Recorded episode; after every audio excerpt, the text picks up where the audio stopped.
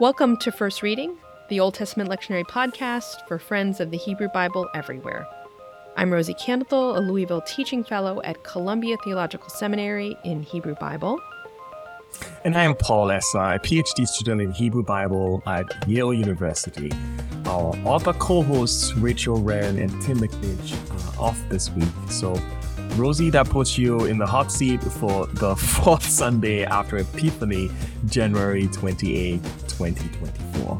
Our first reading from the RCL is taken from Deuteronomy 18, 15 through 20. What have you got to say about, about I know, I kind of saw the Deuteronomy passage and my heart sank. I thought, oh no, are we going to talk about the law this week?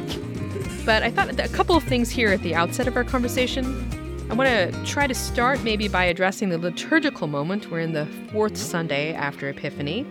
And then perhaps move towards how preachers and congregations might think about our first reading from Deuteronomy 18 in that context. Uh, what do you think about that, Paul? That's excellent. That that's exactly what I expected you to do. You do that all the time, so you know. Always trying to talk about the liturgical moment and the scriptural moment together. So exactly. so here we are. We're in the middle of two things, right? So we're still in the post-Christmas liturgical season of Epiphany. Mm-hmm. And the church together during the season of Epiphany bears witness to the revelation of God with us, Emmanuel.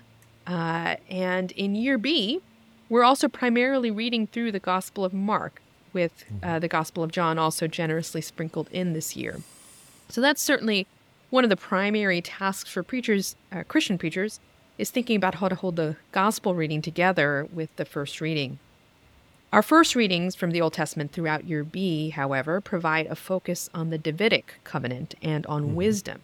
Mm-hmm. So we've got semi continuous readings from the books of Samuel, Kings, Proverbs, and Job. So, two weeks ago, um, I talked about the calling of Samuel. Uh, last week, you talked about Jonah. And this mm-hmm. week, I get to talk about Moses and the prophetic office more generally through this passage in Deuteronomy 18. Mm-hmm. Now, this becomes important for Christian congregations as we think about some of the distinctives about Mark's gospel. In Mark's gospel, if preachers will remember, congregations will remember, it begins really explosively. It's one of these immediate gospels. So, you know, and now, and immediately, and this, right? Yeah. So things are happening really quickly in the gospel. And Mark's gospel begins with putting Jesus in line with the prophets. So, mm-hmm. Mark 1, verse 2 starts out with, As it is written in the prophet Isaiah, See, I am sending my messenger ahead of you. And then mm-hmm. immediately, the gospel of Mark shows John the baptizer with Jesus and Jesus being driven into the wilderness temptation. Mm. I, I, I always think that we need a, a, a separate commentary on the liturgy and the, the, the, textual connections in between them so that it becomes more apparent because it's it's not something that you easily pick up just by looking at the text. So I like the way you make the connections, and you know, it's a lot more clear on laying emphasis, especially on the Book of Mark in this in this passage. Yeah. yeah, and I think that you know the RCL when it's when it's used well by preachers, it, it really does facilitate a conversation between the texts, mm-hmm. so that we see yes. the that these are they're not isolated stories, but they're always uh, layered onto one another. And That's right. I think as preachers think about their task, being able to see, uh, you know, all the readings at work together uh, mm-hmm. with a common message is is one of the gifts that we give our congregations by thinking carefully through that. So let's let's maybe take a look now if we've got the kind of liturgical moment in hand of Epiphany. We're right in the middle of that, and now we are in Deuteronomy chapter 18, which itself also falls within the middle of a book, right? So mm-hmm. it falls within what we call the second law, the Deuteronomus, this is Moses' final sermonic address to the generation of Israel that is born in the wilderness. So these are folks who had not experienced the Exodus themselves or the covenant moment at Sinai. So mm-hmm. Moses is preparing a new generation for the promised land. Uh, we're going to read about that in Joshua. But in these final speeches of Deuteronomy, uh, the prophet Moses himself is preparing to die. So Moses addresses all kinds of last important issues Deuteronomy chapter 18 falls in the middle of what has been dubbed by Old Testament scholars as the covenant code. So it's a specific right. book of laws that runs from the middle of this book, Deuteronomy chapter mm-hmm. 12, to Deuteronomy chapter 26. And in an overall sense, the sequence of laws and commands in the covenant code closely follow and expand upon the Ten Commandments at Sinai. So, right, mm-hmm. as we're mm-hmm. thinking about this new generation and what they need to know as they enter into the promised land, Moses mm-hmm. is expanding upon what the community already received at Sinai. Right. So, these laws, this covenant code, they address laws of worship, where, mm-hmm. when, mm-hmm. how, who, mm-hmm. as well as other rules about society. So, civil laws like property, family, how to handle mm-hmm. war, and how to handle crime. So, mm-hmm. there's a bit of a mishmash in the legal material, uh, but we're here in chapter uh, 18 of Deuteronomy, just in the middle of, of this code. Yeah, I, I think, I think like, you know, giving a good context to uh, you know, a portion of a text that sort of seems, uh, you know, on the surface as though like they appear from nowhere really makes a lot of sense because I, I remember many years ago before I actually took seminary education, I, I, I couldn't read, uh, you know, text like this and make any sense out of it because I had no clue of what the context was. Right. I hope that's helpful because, like, it, mm-hmm. it is also helpful for me to kind of look at of chapter 18 within its context of the covenant code, right? So this little section of Deuteronomy chapter 16 through 18 deals with public officials. So folks mm-hmm. with authority over and responsibility for the community. And preachers might pay attention to this because this section of the code addresses judges, kings, mm-hmm. priests, and then prophets, right? So Deuteronomy 18 really focuses on prophets. And this section of Deuteronomy emphasizes that there are limits established by God on each of these authoritative offices. So mm-hmm. power gets distributed across the roles of judges, kings, priests, and prophets so that no single office holds all the authority. And. Moses' sermon here makes it clear to everyone, it makes it public and known that there are limits to the power of any of these leaders. Mm-hmm. And in fact, what I find so helpful and encouraging this week is its explicit affirmation of the role of the people. So, yeah. Deuteronomy chapter 16 to 18 lays out the grounds for accountability, public mm-hmm. scrutiny and oversight, and it includes criticism and protest over human authority, mm-hmm. no matter what the rank of the official, right? So, mm-hmm. knowledge of these kinds of divine limitations empowers the members of this community to resist and protest abuses of authority. Mm-hmm. Um, and I think that's really important as we think about what do people need to know as they enter into this uh, into this promised land. Moses right. is trying to tell them you have a responsibility here to keep these offices in line, and uh, you know with the ultimate authority in mind, which is God. Mm-hmm. So mm-hmm. prophets, in particular, um, took up this role of protest. Right, so they rebuke kings, they rebuke right. officials and priests, and even the people for their failings, right. right. So we right. we hear over and over the prophets. Uh, one of their roles is to rebuke civil That's and moral failings in the people. Mm-hmm. But Deuteronomy 18 also says that prophets are not above a standard either. God, mm-hmm. in God's own self, will call the prophet to account. And a prophet that speaks out of turn shall die, right? So Indeed. the people will be responsible for verifying the words of the prophet. Uh, in Deuteronomy mm-hmm. chapter 18, verses 21 to 22, there's a simple test that God gives. Mm-hmm. If mm-hmm. the prophet's words come true, then it's from God. If it's not, then hey, there's no need to fear the prophet.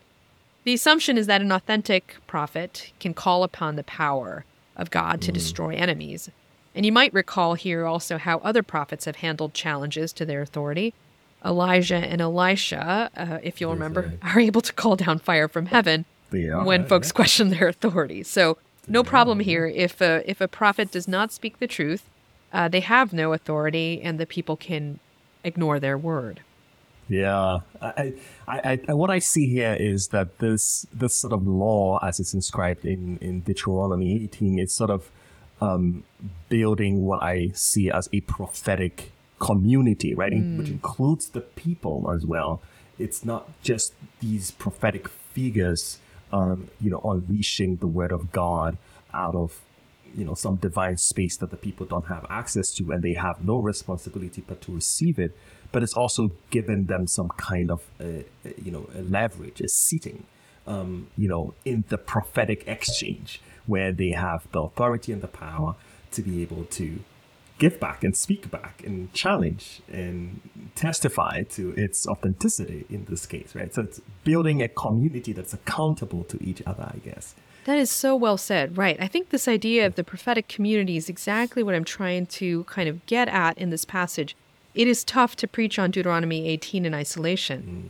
But to mm. think about it the way that you've just articulated, which is that th- these are the grounds for developing a community that mm-hmm. discerns together, that mm-hmm. has the kind of facility of, of spirit and of mind to mm. challenge leaders uh, to consider the events of the world in which they occupy and mm-hmm. to think carefully about how to go forward, who to listen to, right? These are critical mm-hmm. questions for every community uh, that wishes to be prophetic in the world.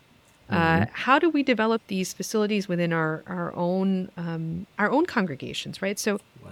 Deuteronomy 18, I think, gives some grounds for this. Is that you know mm-hmm. all of us are accountable um, mm-hmm. not just our leaders, but our congregations, right? So, mm-hmm.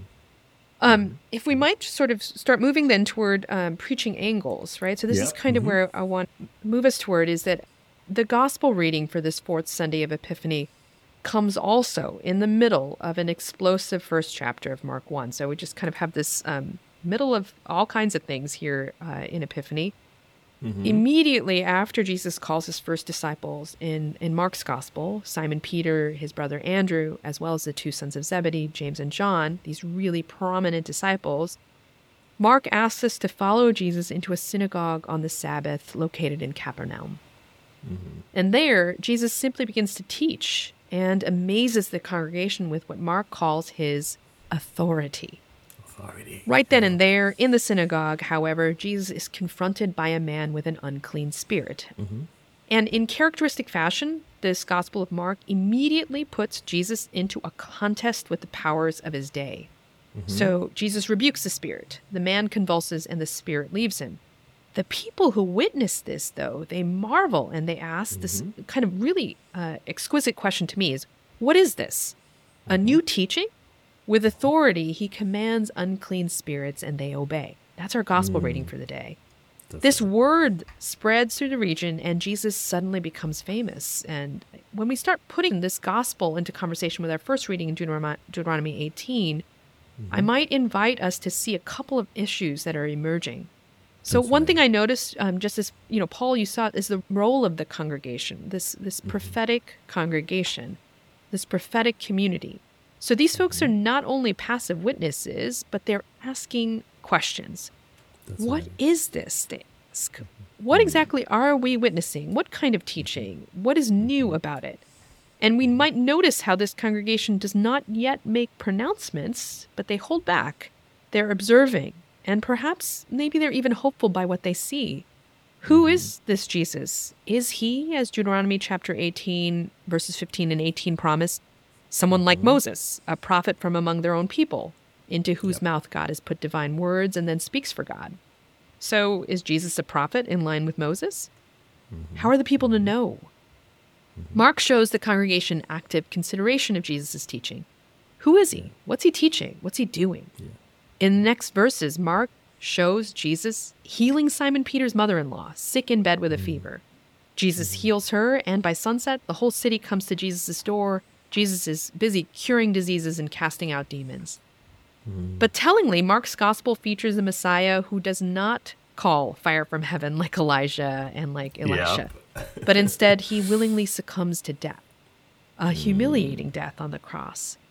So mm-hmm. I think when we put these um, these these readings into conversation in with one another, it asks mm-hmm. larger questions. Uh, mm-hmm. In what ways does Jesus both supersede the frame of a prophet, uh, mm-hmm. of king, of priest, of all these frames, but also mm-hmm. stay in line with a, a lineage that we see in, throughout the Hebrew Bible that stretches all the way back to Moses?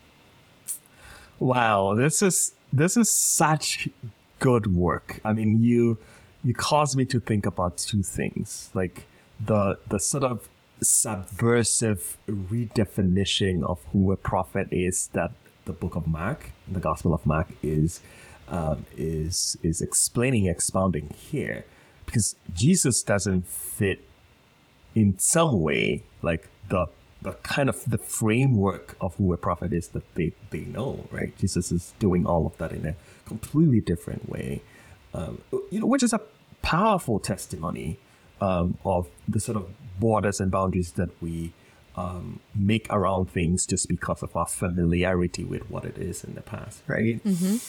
Versus the the the sort of communal, um, empowering moment here for for for the people like you know for the congregants like they asking all these questions. Like we we don't know this. This is not what we're used to mm-hmm. uh, knowing and seeing as a feature of of the prophetic and of of what god is doing among people. Um, and, and i think that also for me um, it's not just empowering but but it's also it's instructive in that um, it's an invitation to be an active participant and a member of a community in this case. And it draws my mind to Acts 17, which we talked about briefly at the mm-hmm. beginning before we started recording, uh, where the Berean Jews uh, were described to be of noble character um, um, than the Thessalonians because they received the message that Paul gave them with great eagerness, but also went ahead to examine right? To investigate, to ask themselves, is this true? And this is Paul preaching to them. It's not, it's not any small teacher, right? This is Paul. But they go back and do their own investigations. That's like active um, participation in their own faith development and in their own uh, development as a community. That's so, I mean, this is again where I am heading to is toward um, the development of wisdom um, mm-hmm. in our congregations and in ourselves, right? Is that we there is a kind of um, humble consideration of what God might be doing, but also an authoritative questioning, you know, which is yes. that I, I, know I know God's work in my life, and I you know I can be both open to a That's new right. teaching with authority.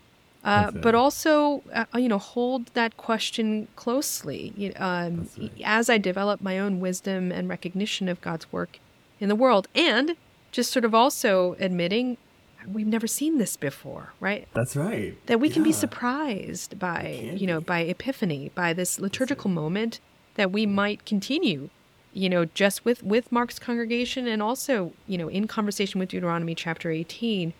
We mm-hmm. are always awake to the word of God, but also, mm-hmm. you know, careful um, mm-hmm. with the authority that we give our leaders. Um, mm-hmm. And so we recognize that we have a responsibility um, to God and mm-hmm. to ourselves to be wise about how we um, give leaders authority and how we mm-hmm. continue to, you know, um, to exercise our own spiritual discernment and wisdom. So that's to me just a really, to me, yeah. that's what that's what really stands out in the conversation between these texts.